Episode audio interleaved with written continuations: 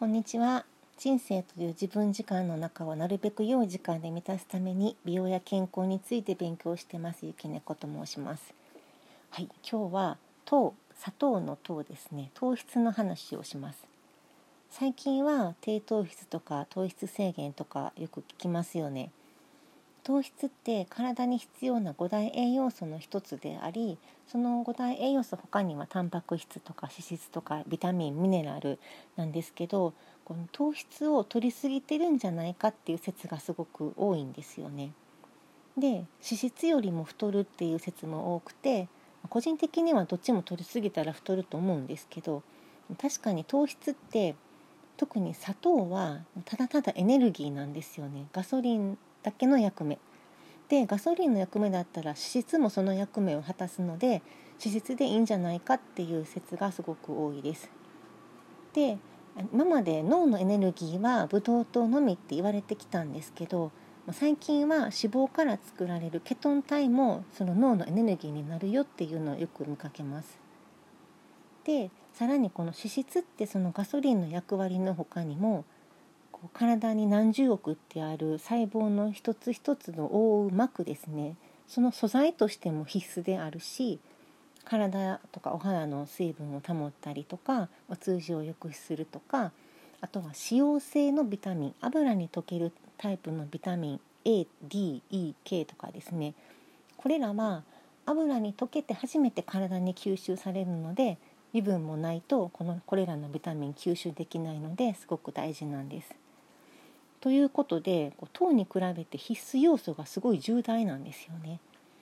で私個人は甘いもの好きだし美味しいはやっぱり正義だと思うんであんまりこの糖は悪い糖は悪だっていう嫌悪感を示すのは寂しい気持ちもあるんですけどで糖が不足すると例えば疲れやすくなるイライラする集中力が低下するとかあと炭水化物に関してはちょっと眠りの質が悪くなるっていう取ってないとねなるっていう話もあるんですけどこういうデメリットが弱いんですよね糖って。で確かに怖いこともいくつもあるんですよ。なので寂しい気持ちはあるんですけどこの糖の怖さの話っていう回になります今回は。で怖さも知っておいて食べてもいいけど食べ過ぎないようにすることが大事かなと思います。はいそれでは行ってみましょう、えー、糖の怖さその1これは取りすぎて余った糖は脂肪になるっていうことですね。脂質じゃない。糖質が脂質になるんですよね。体脂肪になってしまう。このメカニズムはこう口から、まあ、炭水化物とかお砂糖いっぱいのものとか食べて体の中でブドウ糖に分解されてそれがブドウ糖が血液の中に入って筋肉とか臓器とかにエネルギーとして届けられます。でこの時その食事をして血液中にブドウ糖がたくさん入っていく時血液中の糖が増えてる時を血糖値が上がっている状態ですね。でここでエネルギー消費されずにまだブドウ糖が余ってる分はこう体って血血糖値を下げようとします。血糖値を一定に常に保とうとする働きがあるので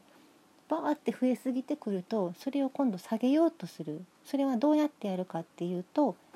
膵臓からインスリンというホルモンが分泌されて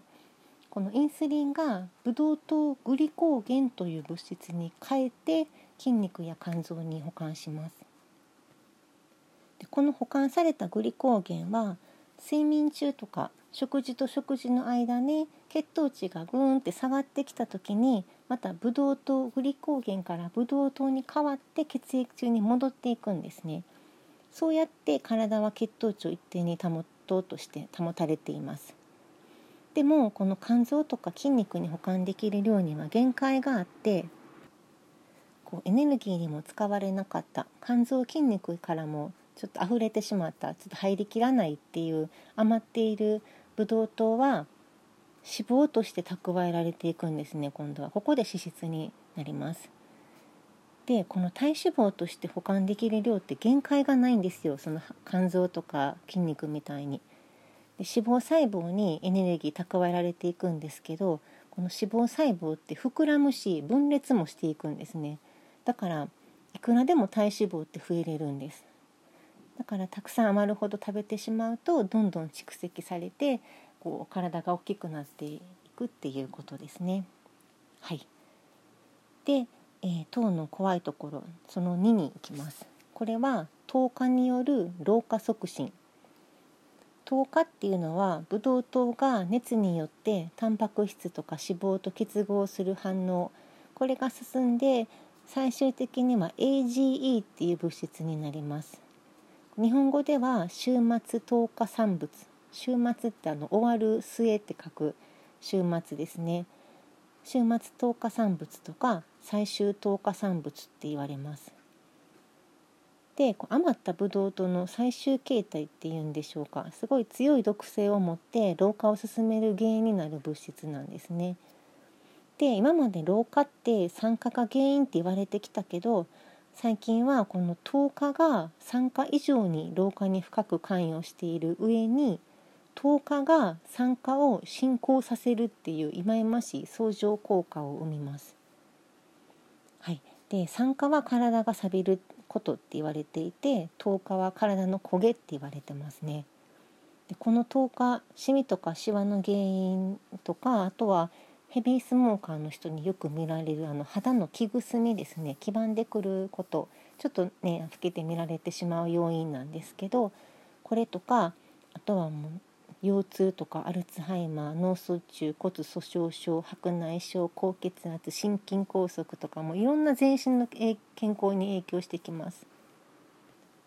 でブドウ糖って血液の中の赤血球の中のヘモグロビンっていう酸素を運ぶタンパク質にくっつくんですよね。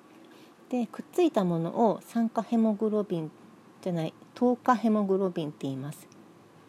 で赤血球って毛細血管より大きいんですよでもなんで毛細血管を通れるかっていうとすごい変形機能に優れていて形をグニュって変えてムツルって通っていくんですよねでも糖化ヘモグロビンっていうのはブドウ糖がくっついてしまっていてこのブドウ糖って一緒にグニュって変形してくれないので糖化ヘモグロビンがなってしまっている赤血球は毛細血管を通れなくなります。そしたら細胞が酸素不足になって老廃物も回収されずこう疲労を感じたり臓器の機能が悪くなっていったりこれがすごくひどくなると体の末端が壊死したりする。っていうそうこれ糖尿病ですね。やっぱり一番怖いのは3番目糖尿病です。糖質を摂りすぎて血糖値が上がると血糖値を下げるインスリンが膵臓から分泌されるって言ったんですけどこれが慢性的に血糖値が上がっていてそれを一生懸命インスリンが下げてるっていうことが続くと膵臓に無理をさせてることになってこれが続くとインスリンを正常に分泌する機能がバグってきて弱ってきたりするんですよね。でそうすると血糖値を正しくコントロールできなくなるそしたら血糖値が上がっていると血管を痛めてしまうので血糖値上がりっぱなしだと血管が壊れていくことでさまざまな疾患を引き起こしていって合併症とかになっていくんですね。そう血液中の糖分が過剰になることで肥満とか老化だけじゃなくてこう臓器内臓とか目とかもいろんな怖い病気の原因になります。で他には膵臓が弱ってくるとこの糖尿病までいかなくても反応性低血糖っていうものがあってこうインスリンが出るタイミングが遅れるようになるんですよね膵臓が弱っていると。そしたら血糖値がもう上がりすぎてる頃に急にドバーってインスリンが出ていって血糖値を急にブワーって下げるんですね。でこの血糖値ってこの血糖値スパイクって言って急激に上がって急激に下がるっていうことがすごくあの体に良くないんです。でこれがこうよく起こってしまうことでなんか血糖低血糖の症状になるこの低血糖私もすごい悩まされたことがあるんですけど冷や汗が出てきて手が震えてきて動悸がしてきてなんかもう強力な眠気本当に自転車乗ってても倒れるんじゃないかっていうような眠気に襲われて目がかすんできたりとか痙攣してきてこうひどくなると意識障害とか起こしてしまうんですね。こういうことにもなってきます。であと細かいところでは糖質ってビタミン泥棒とか言われたりしてこの糖分を代謝させるのにビタミンミネラル使うのでこれが糖分がすごい多いとすごいたくさんのビタミンが必要になってきてビタミンっていろんなところに必要なんですけど足りなくなってしまうんですね他の機能に回せなくなってしまうっていうビタミン泥棒になってきます。はい、ね、こう砂糖の砂糖っていうか糖分の怖いところをつらつら言ってきたんですけどじゃあどうするかっていうとやっぱりその糖質を控えなきゃいけないんですけどこのなかなかそれが難しい人が多いと思うんですねやっぱり甘いものってすごい好きな人多いしでこれなんで難しいかっていうとお話しするんですけどちょっと時間がなくなってきたので今回は2回に分けて撮ろうと思いますので1回ここで終了します。